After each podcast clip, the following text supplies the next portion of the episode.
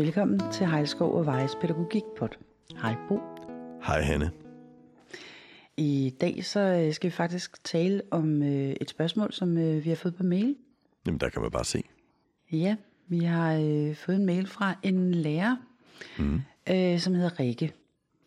Og øh, Rikke, hun skriver, øh, om ikke vi kunne tage øh, skole- eller specialskoleområdet op, fordi hun skriver, at hun møder mennesker, som ikke kan se sig selv i de her low arousal-principper, når de arbejder på en skole. Øh, og hun bliver bemødt af forskellige udsagn. For eksempel, eleverne skal jo ikke selv bestemme, hvad de skal lave, og vi kan ikke give mere tid. Frikvartererne er jo ikke længere, og vi bliver nødt til at hjælpe eleven fysisk, når han skal med bussen, ellers så kommer han jo ikke med, og de andre børn skal ikke vente, osv. Mm. Mm. Så hvad tænker vi om den slags bog? Skal man ikke bare øh, fysisk hjælpe en elev op i en bus, sådan, så ikke alle de andre børn sidder deroppe i bussen og venter? Altså det må vi jo ikke, så det er jo så let. Ja, så det skal vi selvfølgelig ikke, men det, vi skal jo måske give nogle alternativer. Ikke? Altså, øh, og, og det er jo der, det bliver besværligt. Ikke? Altså, fordi skolen jo tit er låst. Man kan ligesom ikke bare sige, at så kører han i en anden bus. Altså, øh, og så oplever man netop det her med, at de 30 venter på den ene. Mm. Og, og, og jeg, jeg plejer at tænke sådan her, men altså, vi må jo håndtere det efter bedste evne. Ikke? Og det letteste, det er jo at sende bussen afsted, og så er der en, der kører efter med, med ham, når han er klar til at gå ind i en bil. Ikke? Og så, jo, og det er jo også det, er også det, der sker, hvis det er en elev, som der er voldsomt, voldsomt øh, reagerende, og måske ja, ja. stor, til man kan bære ja, ham ind i bussen. Ikke? Og så er Præcis. der altså en, der bliver tilbage. Ja, ja. Og, og så bagefter, så sørger vi jo for at lave en, en evaluering af, hvad var det lige, der gik galt her? Hvad var det, der var svært for ham? Og så kan mm. vi lave en forandring, så det virker næste gang. Altså det, er jo, det er jo, vi bliver nødt til hele tiden at kvalitetssikre vores arbejde. Og det, er jo, det gør vi altid ved at håndtere og evaluere og forandre. Altså hele tiden, ikke? Mm. Så hver gang det går galt, så løser vi det på en eller anden måde, så godt vi kan i situationen. Mm. Og så bagefter evaluerer vi, og så laver vi en forandring, så det går bedre næste gang. Og den lærer, der siger det, jeg er jo nødt til på grund af de andre, han begynder jo at forsvare det her dårlige mm. arbejde. Og det er jo rigtig problematisk.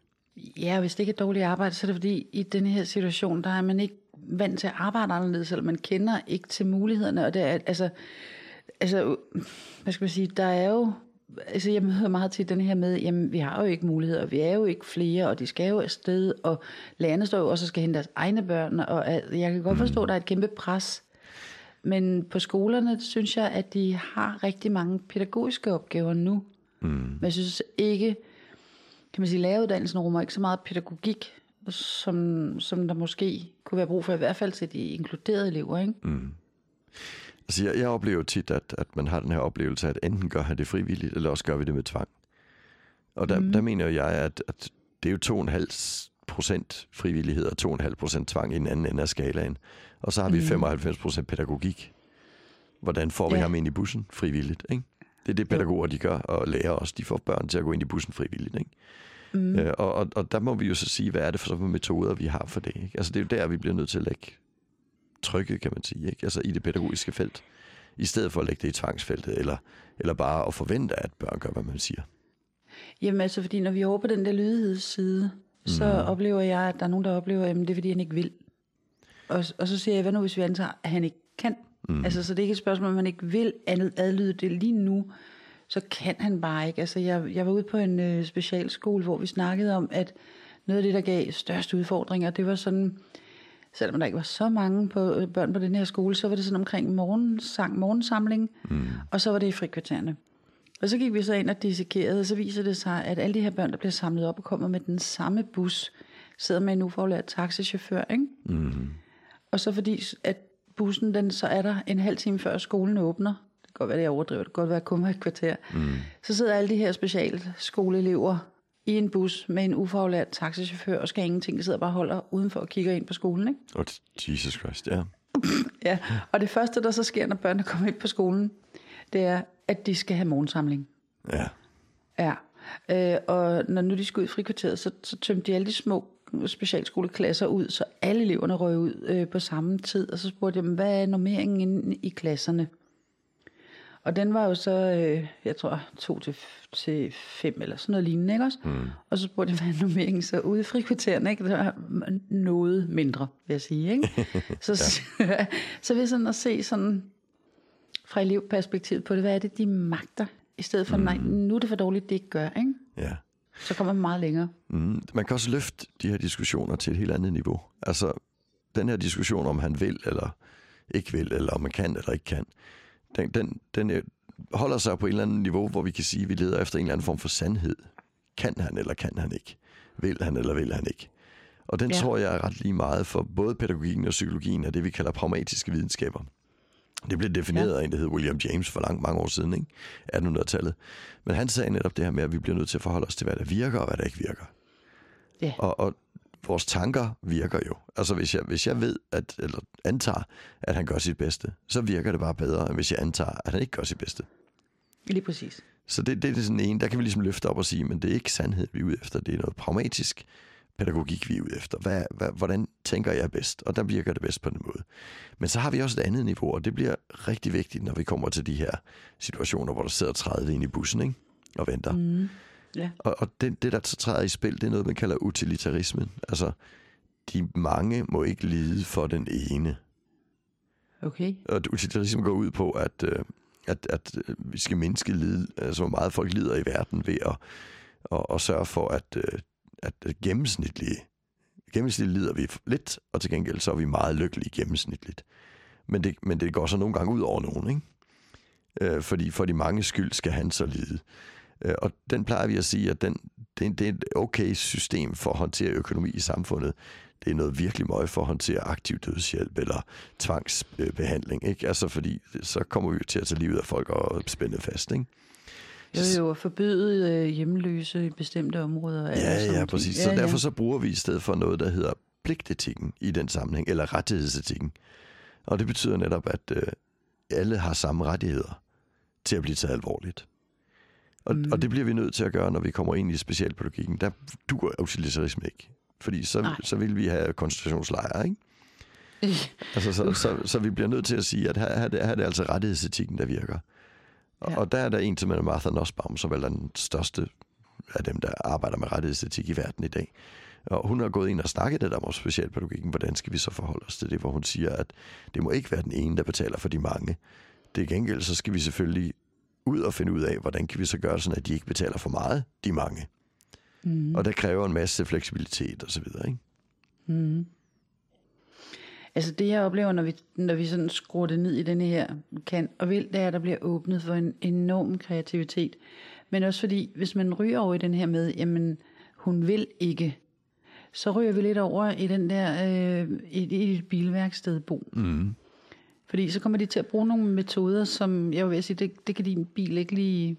Det har den ikke fortjent i hvert fald. Ja, vi kan jo ikke have metoder, som risikerer at skade bilen. Det dur jo ikke, vel? Altså. Lige præcis. Mm. Og der, der plejer du at sige, at den her med... Kan du ikke prøve at fortælle den der med mekanikeren? Jamen, jeg har mange historier fra mit bilværksted. Men en af dem, det er jo den her med, at øh, en, en af vores øh, bekendte, jeg altså bor på samme gade faktisk, hun øh, afleverede sin bil på service. Og så kom hun og hentede den dagen efter, og så var der en bul i døren. Ja. Og så siger hun til mekanikeren, der er en bul i døren. Og så siger han, ja, det er det. Og så siger hun, det var der ikke, da jeg afleverede den. Så siger han, nej, det var der ikke. Og så siger hun, hvad er der sket? Så siger han, jeg kom til at klemme den med knæet. Så siger hun, skal du så ikke løse det? Ordne det? Så siger han, altså helt ærligt, din bil har jo allerede en ris i forskærmen. Ja. Og det er sådan en historie, der netop handler om, at den, der har særlige behov, synes vi, det er okay, at han får yderligere bule, ikke? Altså, jeg har, jeg har hørt argumentet øh, på, øh, på institutioner, at vi er nødt til at tage de her metoder i brug, fordi børnene er jo adfærdsvanskelige. Ja, det er jo fordi, man tror, at de skal være lydige. For det kræver mere at få ham til at være lydig. Men nu skal han jo blive selvstændig, så det dur jo ikke at gå den vej. Ja, eller også så, øh, så er det fordi, man tænker, jo større vanskeligheder der er, jo tungere metoder skal man bruge. Ja, men altså, vi, vi fik jo i 1948 noget, der hed Menneskerettighedskonventionen. Ja. Og den troede vi var nok rigtig, rigtig længe. Ja. Og så opdagede vi, at det er som om børn ikke får deres rettigheder i spil. Så blev vi nødt til at lave børnekonventionen, der kom i 1979. Ja. Og så fik vi en børnekonvention. Det var jo rigtig fint. Og, og så opdagede vi efter et stykke tid, at det var ikke alle børn, der fik deres rettigheder alligevel. Og så lavede ja. vi handicapkonventionen, eller konventionen om rettigheder for mennesker med funktionsnedsættelser. Ja. Det, det vil altså sige, at de her specialbørn, de er omfattet af tre konventioner, fordi det ikke er nok med en. Og den, ja. den, der så siger, fordi det er svære ting, skal der være hårdere metoder, han har jo, han har jo ikke forstået lige netop, at jo sværere vanskeligheder du har, jo flere rettigheder skal du have i spil, og jo mere skal vi sørge for, at de rettigheder kommer i spil. For der er en tendens til, at vi mister rettigheder. Vi tager rettigheder fra dem, der ikke opfører sig ordentligt. Ja. Og der, der, der, jeg, kalder, når vi er ude i den her trippelkonventionsbarn, så det, gælder det virkelig om at styre tingene op, ikke? Jo. Så skal det virkelig være styr på rettighederne.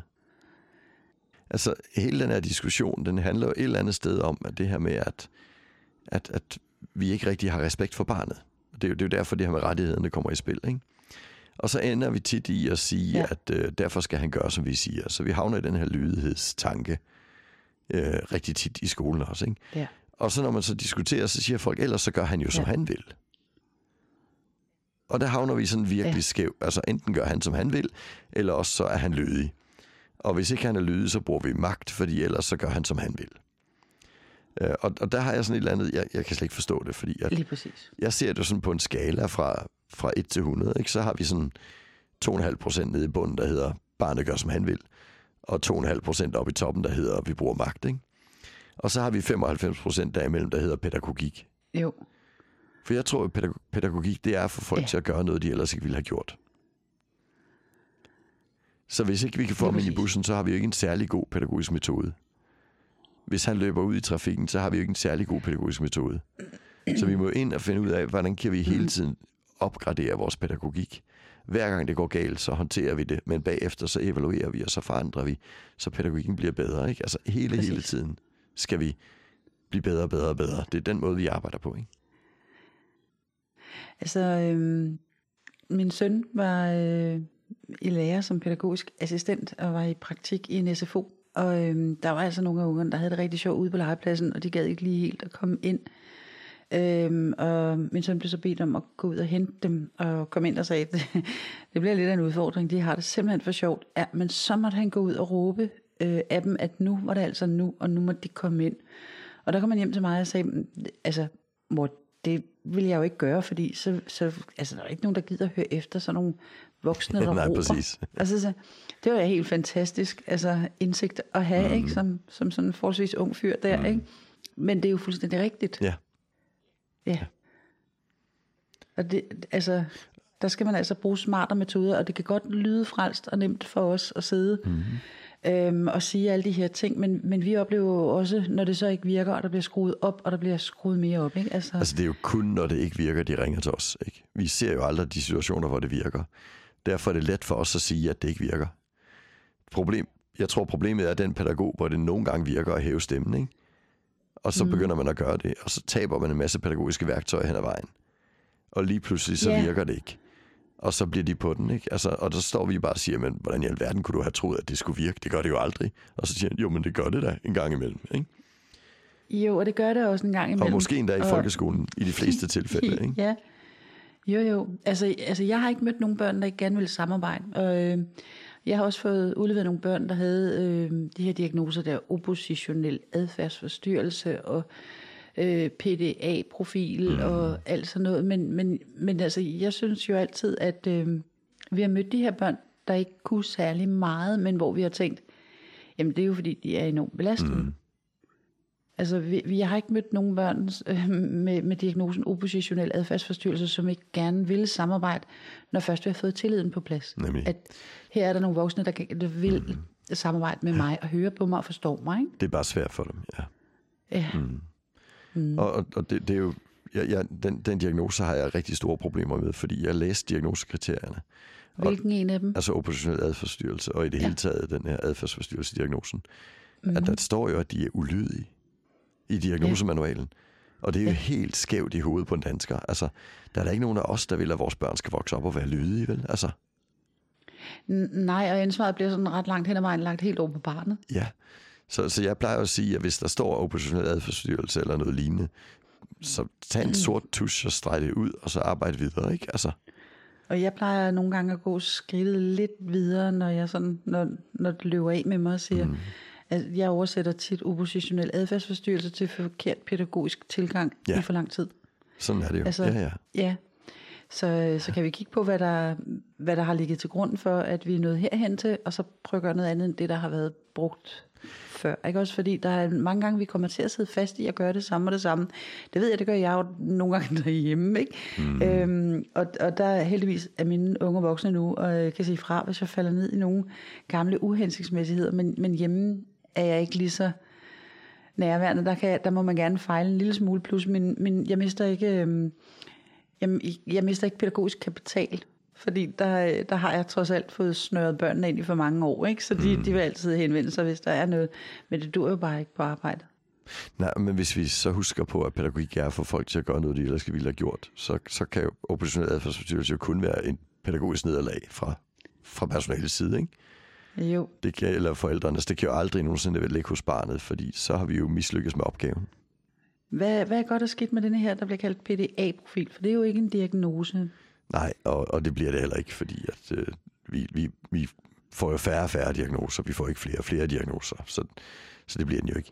Altså, den kan ses på to måder. Nogle gange så ser jeg den, at den bliver brugt som oppositionel adfærdsforstyrrelse. Sådan en, der bare siger nej til krav, så han skal bare have nogle flere, ikke? Mm. Og så er der jo nogle kloge mennesker, der har kigget på det og sagt, for eksempel Kirsten Kallesen, der siger, mm. at det, det er jo dem her, der ikke kan tåle krav. Mm. Og, og så bliver den jo meningsfuld. Men, men jeg er sådan lidt delt i forhold til den, fordi jeg ser, at de fleste har jo ikke Kirsten Kalles tanke. De fleste mm. har jo tanken, at han skal fandme sige ja. Ikke? Altså så får vi sådan en lydighedsfokus, mm. fordi der netop er en, en, en, en diagnose, der siger, at han ikke gør, som han skal. Ikke? Præcis. Altså jeg, jeg sad sammen med en, øh, en grænvoksen mand med, med autisme, og øhm, han havde godt nok boet længe hjemme, ikke? Mm. jeg var meget klar til at flytte hjemmefra, fordi han var ældre end mig. Øhm, og, og hans forældre var også noget ældre end mine forældre, ikke? så det var ved at være på tide. Men han havde det generelt sådan med krav, at, øh, at det gik helt galt, og øh, forældrene øh, kunne næsten ikke stille nogen krav, uden at så væltede han alt. Øh, og jeg tog nogle gode snakker med ham. Øh, han blev også diagnostiseret ufattelig sent, altså som grænvoksen, ikke? Mm. Og så øh, siger han simpelthen lige midt i det hele, så sødt, så siger han, fordi jeg havde tegnet op fra A til B, ikke? Hvordan kommer vi fra A til B? Og så tegnet denne her øh, bro, og øh, at vi vil gå sammen med ham.